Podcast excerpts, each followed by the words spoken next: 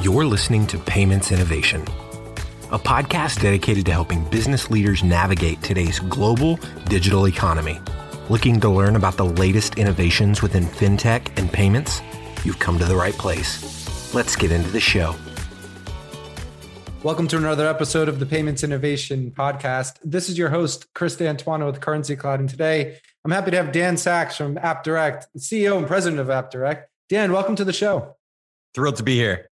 Yeah, it's really good to have you on today. Um, really exciting stuff that you're doing. But uh, for our listeners, if you don't mind to give a background of yourself and what brought you to do what you're doing today, and we can get uh, you know a little bit deeper into that.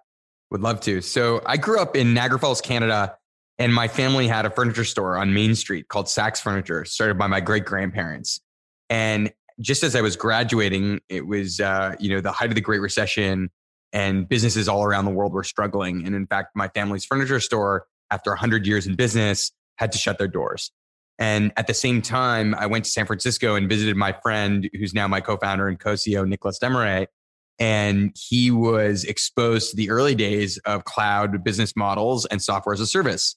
And we kind of came together and said, you know, on one hand, you have an ecosystem, and an environment where all these businesses are struggling really because they don't have access to the technology or the capital that would allow them to thrive. And then you you have this other ecosystem, you know, in Silicon Valley that's emerging of these great tools that you can subscribe to at a low cost, that are easy to use, that are easy to manage, that are truly transformative tools to help you run your business, boost revenue, and save costs.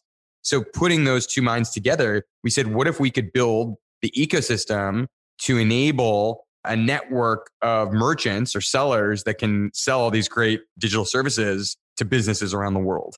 And over the last decade plus, we've built out the largest ecosystem uh, of uh, merchants uh, that that really help businesses every day, and they act as technology advisors to help businesses adopt the technologies that they need in order to thrive. Yeah, I mean, it, it's it's it's an amazing story that you came out with. You know, the, with the timing and the and going through the challenges that you you had and turning that an opportunity. I guess and we didn't prep for this one. So um, I do have a question, you know, not getting into the specifics of the product, but just on yourself, you know, as you mentioned 12, 12 years ago or so, um, it was a challenging time and you turned that into uh, opportunity. I guess, can you talk a little bit about that process for you and, and, you know, the benefits? I'm sure timing is a, is a massive one, but being open to, you know, that opportunity, looking for areas of th- that's working. And then the timing obviously has to be right as well. Can you talk a little bit about all, all of that while you were, you know, getting this started? Definitely. I think it's really hard to connect the dots looking forward, but in the rearview mirror, it's easy to say where you ended up and how everything connects. Um, Steve Jobs famously gave a Stanford commencement address just on that. But if I were to, you know, take my current state, this goes back to 2009. I'm graduating. I'm thinking I want a job, maybe on Wall Street, you know, investment banker.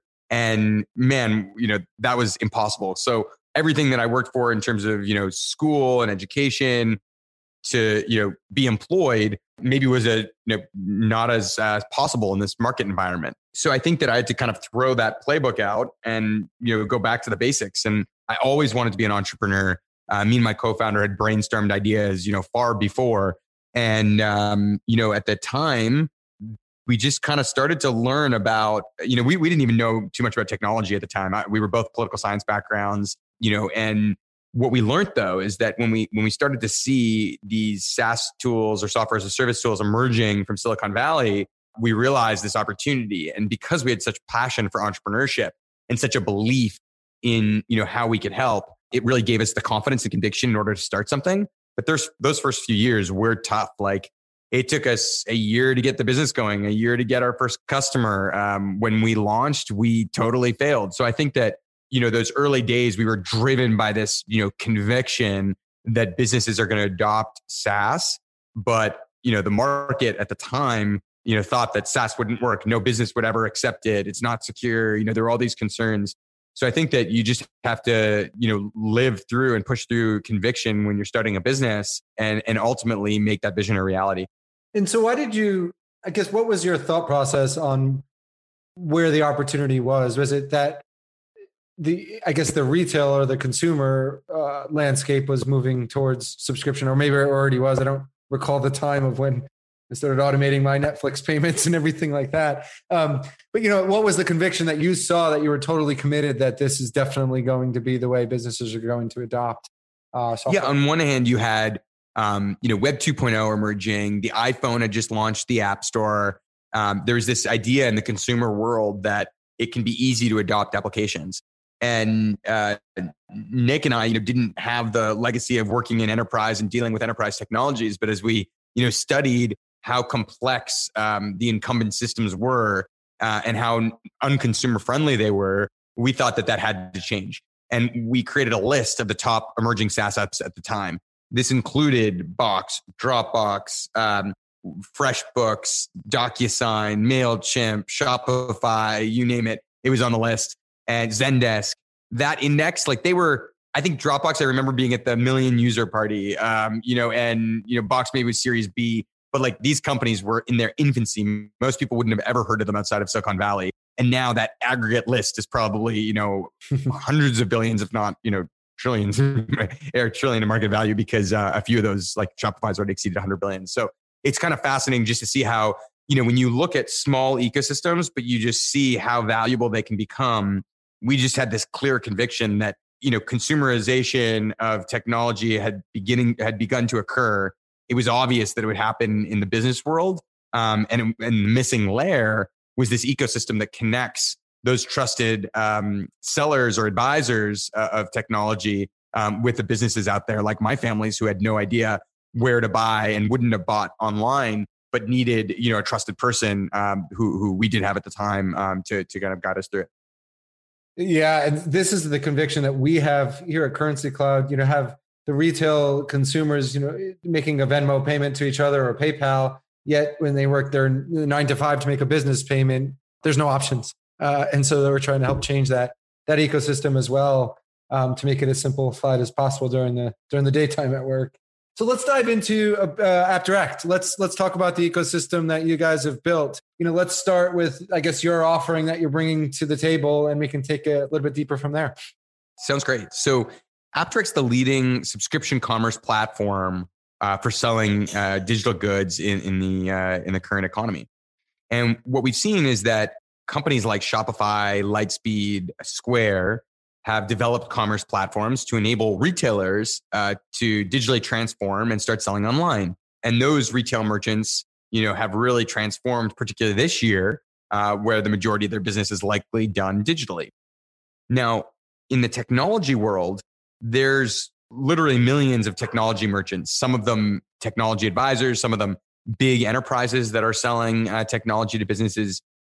Yet they're kind of operating in the Stone Ages. You know, historically, there was no platform for them to operate. So they'd be similar to your, your description of how, you know, you use Venmo versus invoicing and all these complex like offline payment models. A lot of what we see, people are operating with spreadsheets, with text, with in-person interactions. But in, you know, the digital era, there's so much ability to automate all that and drive more efficiency and uh, more consumer friendliness in, in the business world. So what AppDirect's platform does is it enables merchants or sellers of technology to have all the tools and technologies that they need in order to offer a suite of technology services to a business. So, you know, we really start from three core areas. The first is monetization, which is really the uh, experience of selling services. Uh, the second is engagement tools. So the experience of how our merchants can use uh, a different suite of services to make it easier to manage their customers. And then three is a set of financial services that accelerate the growth in the ecosystem. And these three services together enable our merchants to really thrive digitally, just as a retail merchant could use Shopify to transform themselves and yeah, it's a, it's a powerful, powerful product, powerful ecosystem.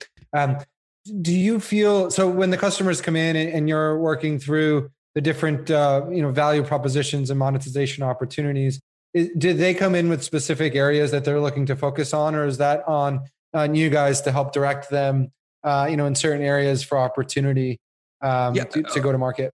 A little bit of both. So we've worked with thousands of merchants, many you know Fortune 100 customers, ranging from you know Comcast and AT and T to ABB and Schneider Electric and Honeywell and Intuit. Uh, so all all all sorts of um, you know, companies that you'd know. But also, we work with a network of thousands of smaller merchants who act as technology advisors to local businesses in their region or with a specific vertical focus. And the unified kind of factor across all those merchants is they want to sell recurring technology. It could be SaaS, software as a service. It could be infrastructure as a service like uh, Google Compute or AWS or Azure, or it could be even um, communication services like Zoom or telecom. And uh, these merchants all have a challenge where without AppDirect, there's really no incumbent recurring commerce platform for selling uh, these third party digital services. So, you know, it'd be really complex to do this on their own. So just like, um, you know, to have, let's say you're a skateboard shop owner, it's probably unlikely or it doesn't make, you know, sense for you to go um, code a website from scratch and get servers and do it all manually. You would probably just use, you know, Shopify or Squarespace and, and launch a store online and you focus on the way you're going to market it, the way you're going to brand it, the way you're going to use your special uh, sauce in terms of the in, in, um, inventory. So similarly, it's exact same way. We're servicing these merchants. Uh, there's literally you know millions of them around the world that are trying to sell business to business digital services, and uh, we're enabling them to thrive. Yeah, and like I said, it's, it's super powerful for them, and, and getting all the tools to be able to do so. Before we get into the embedded finance uh, side of it, which I'm sure our listeners are super interested to hear about how it all functions. Um, one of the areas that you know to Shopify and and Square uh, with the digital goods, uh, I'm sorry, the physical goods and merchants is is is, is a lot of the logistics side of it. Um, yours is a di- digital delivery, so I'm sure there, there is complexity there, but it, it's probably a little bit easier than you know shipping goods through a FedEx or or UPS. Can you talk about the you know that area of value that you're bringing to customers as well? Because I'm sure it's a massive piece uh, that you guys take on as well. Definitely. So when you think about the digital transformation of the retail economy, so think of the Main Street, you know, on in Niagara Falls, where I had my family furniture store, but there was the shoe store and there was, you know, the the sports shop, et cetera. In order to bring those online, essentially what needed to exist was a storefront, a checkout flow for one-time physical goods. Then we needed to figure out how to ship the inventory. There needed to be, let's say, uh, currency and tax automation. So all that technology stack was built for retailers, you know, by a variety of leading commerce platforms. So you could, choose your pick, BigCommerce, Lightspeed. We named a few of them. However, in the business to business space for recurring software, which is a massive market, there was no such commerce platform that existed because the digital supply chain to sell recurring goods is so different than the physical supply chain to sell one time physical goods. So what we really had to do is look at what that, what we call digital supply chain consisted of, which is everything from the monetization or the ability to, you know, sell your service in an omni-channel way. So what we find is a lot of B2B services are actually sold either in person or through inside sales on the phone connected to, you know, Salesforce intelligence, or it's sold through a website or it's sold, uh, you know, embedded into a physical device. And I'm sure we'll talk more about that. So we had to build like an omni-channel commerce platform that enabled the, the first sale. But then what's different about physical goods and digital goods is that instead of going and shipping, you know, a CD or a box, we actually trigger API calls which provision the technology. And that's really our secret sauce where we're the open standard for enabling a digital good based on a digital vendor this could be a Microsoft, Google, this could be Dropbox, et cetera. We give them the APIs in order to be resold digitally. And again, because it's not a one time product, it's a recurring subscription with a recurring contract. We then manage the ongoing life cycle. Mm-hmm. So we help um, that end business that's going to be buying from the merchant make it easy for them to instantly, you know, buy online or buy through their seller instantly the service is provisioned it shows up just like on the iphone like a, magic app it shows up right away you have access then we manage all the security the single sign-on the centralized user management the provisioning um, because for an it person it's really complex to add each service and kind of manage the entitlements so we really automate all that and create consumer friendly ways for businesses to engage with their services creating essentially a workspace for a small business or a medium sized business to have access to all the apps and services they need in one place, all working with single sign on in an easy way and frictionless with data and dashboards and ability to see what's going on across all your apps. And so, I mean, that transitions perfectly into this embedded finance. And so obviously you mentioned um, you know that subscription space and, and being able to validate um, you know those applications going through and, and, and turn them on and, and, get it all set up through that single sign on could you talk about your uh, the payment infrastructure that you guys have set up through your uh, ecosystem that you have Definitely. today so our platform is open extensible and agnostic meaning that we have a set of capabilities that can be extended by our merchants eh, you know so they can use the providers of choice but what that does is it gives our merchant ecosystem a ton of different ways to bed, embed commerce into their supply chain or their uh, flows. So um, we have clients across the manufacturing space that are creating IoT products. And as we know, you know, when you're engaging with a product, there's the ability to have an app store in it um, and buy services. So um, we help uh, everyone from Jaguar Land Rover to uh, Honeywell and ABB help monetize these services. So, for example, um, there's a network of electronic charging stations across the US. And in those charging stations, there's a digital screen. And in there, you can um, subscribe to different services. Uh, you, you know, you can uh, uh, process the metering and monitoring and the transactions. Um, that's all at the back end powered by our commerce technology. And that's a great example of how commerce or checkout flows can be embedded, embedded anywhere.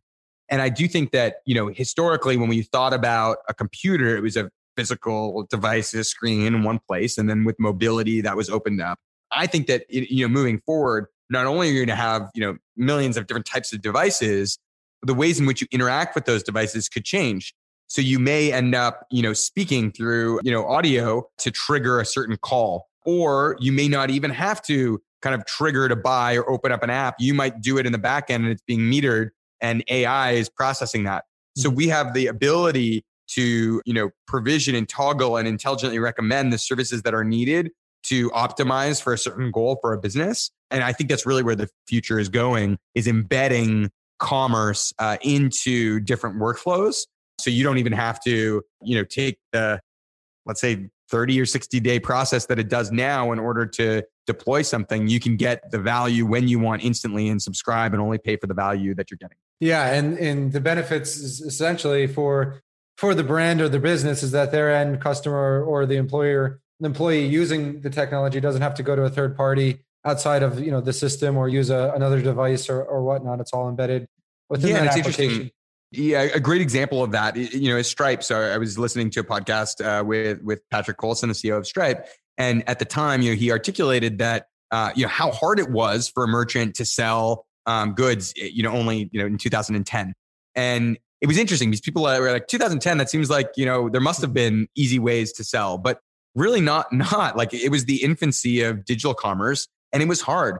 And uh, you know patrick said that there wasn't any one secret sauce that made stripe better than all the banks or paypal's or others that were servicing it was a combination of just a methodology and a workflow and really being customer centric and making it easier and creating a standard so i think that you know, likewise, if you if you look at where we are in the state of uh, the business to business economy, you're still kind of in the stone ages when it yeah. comes to the commerce flows. And I know you speak about that a lot on your podcast. Um, so I think that uh, there's no silver bullet. It's going to be um, an evolution, but the core infrastructure that's needed to make real consumer friendly payments and to you know accelerate access to technology for businesses uh, is going to take time, uh, but also a lot of iteration. Yeah, and I mean, essentially, you you hit it right on the head. It's that you're not really creating a new a new a new product, um, you know, from scratch. You're just really combining the workflow of multiple different products to make it accessible via you know an API touch point, um, where you're giving you know pretty much any industry or product the ability to embed themselves the way they want it. And and I think in the business world, there's so many different ways of working. There's different procedures of working, and and the fact is, is if if, if not everything's touched by an API, um, it's just not really going to work, uh, you know, smoothly or seamlessly. Um, and so I think the start, you know, the starting of you know where we're seeing the the banking infrastructure starting to move, you know, slowly, but starting to move to an API type of model um, starts to break down the you know the traditional ways of working in that B two B transaction space. You know, one area that we're focused on that I obviously you guys deal with is you know invoicing or accounts receivable accounts payable it's a space that we're really trying to break through with with our technology you know uh, you know to, to wrap up can you can you talk a little bit about that process how you guys work through that or how your customers you know seeing pain points and where that opportunity of of the value is in that space? Yeah, so our subscription commerce platform really helps with the whole flow of billing and invoicing for subscription products. And right now, you know, many businesses would either have the choice to, you know, subscribe online via credit card, um, which is unlikely if you're a scaled business with a, an accounts receivable, accounts payable process, um, or you know, use the invoicing environment. And with with invoicing and issuing a purchase order, as you know, there's a ton of fragmentation in the steps that teams need to go through. And then also at the end of the month, there's a lot of uh, efforts that need to go into collections and reconciliation and audit um, to make sure there's accuracy. Um, so I think what what is really going to evolve as uh, commerce platforms have accurate data sets is much more accurate and efficient flows of either you know purchasing services or paying for services. And when I look at um, our merchants in the past, they would have had to go you know literally send a physical invoice, get something signed. They'd have to chase down their clients. You know, did, did they get paid? Then they have to go back to the vendor and figure out payments. And there's a gap in cash flow and there's really no visibility in what's happening. So therefore, a competency of the merchant is actually just hassling people for money. And what we've found is that as you're moving to you know a digital model, uh, there's you know much more clarity and real time understanding of you know what you're paying for, what you are owed, what the collections need to be, and it's all audible and instant. So I do think that there's going to be a massive efficiency that evolves in not only the speed to get you know what you're buying for, um, but also just the ease of uh, tracking the value that you're getting. Um, and there's a lot of incumbent tools, um, you know, that exist out there to do this as part of the financial uh, ecosystem. And I think to your thesis on uh, on embedded, uh, you know, financial uh, fintech services, it's all about an ecosystem. So I don't think there's going to be any one vendor that does any one thing for any one person. It's about you know each company out there that's in the fintech world um, contributing to a much more efficient environment. And it's the aggregate of all these great products and, and features that are going to make it easier uh, for business business merchants to be able to buy and sell.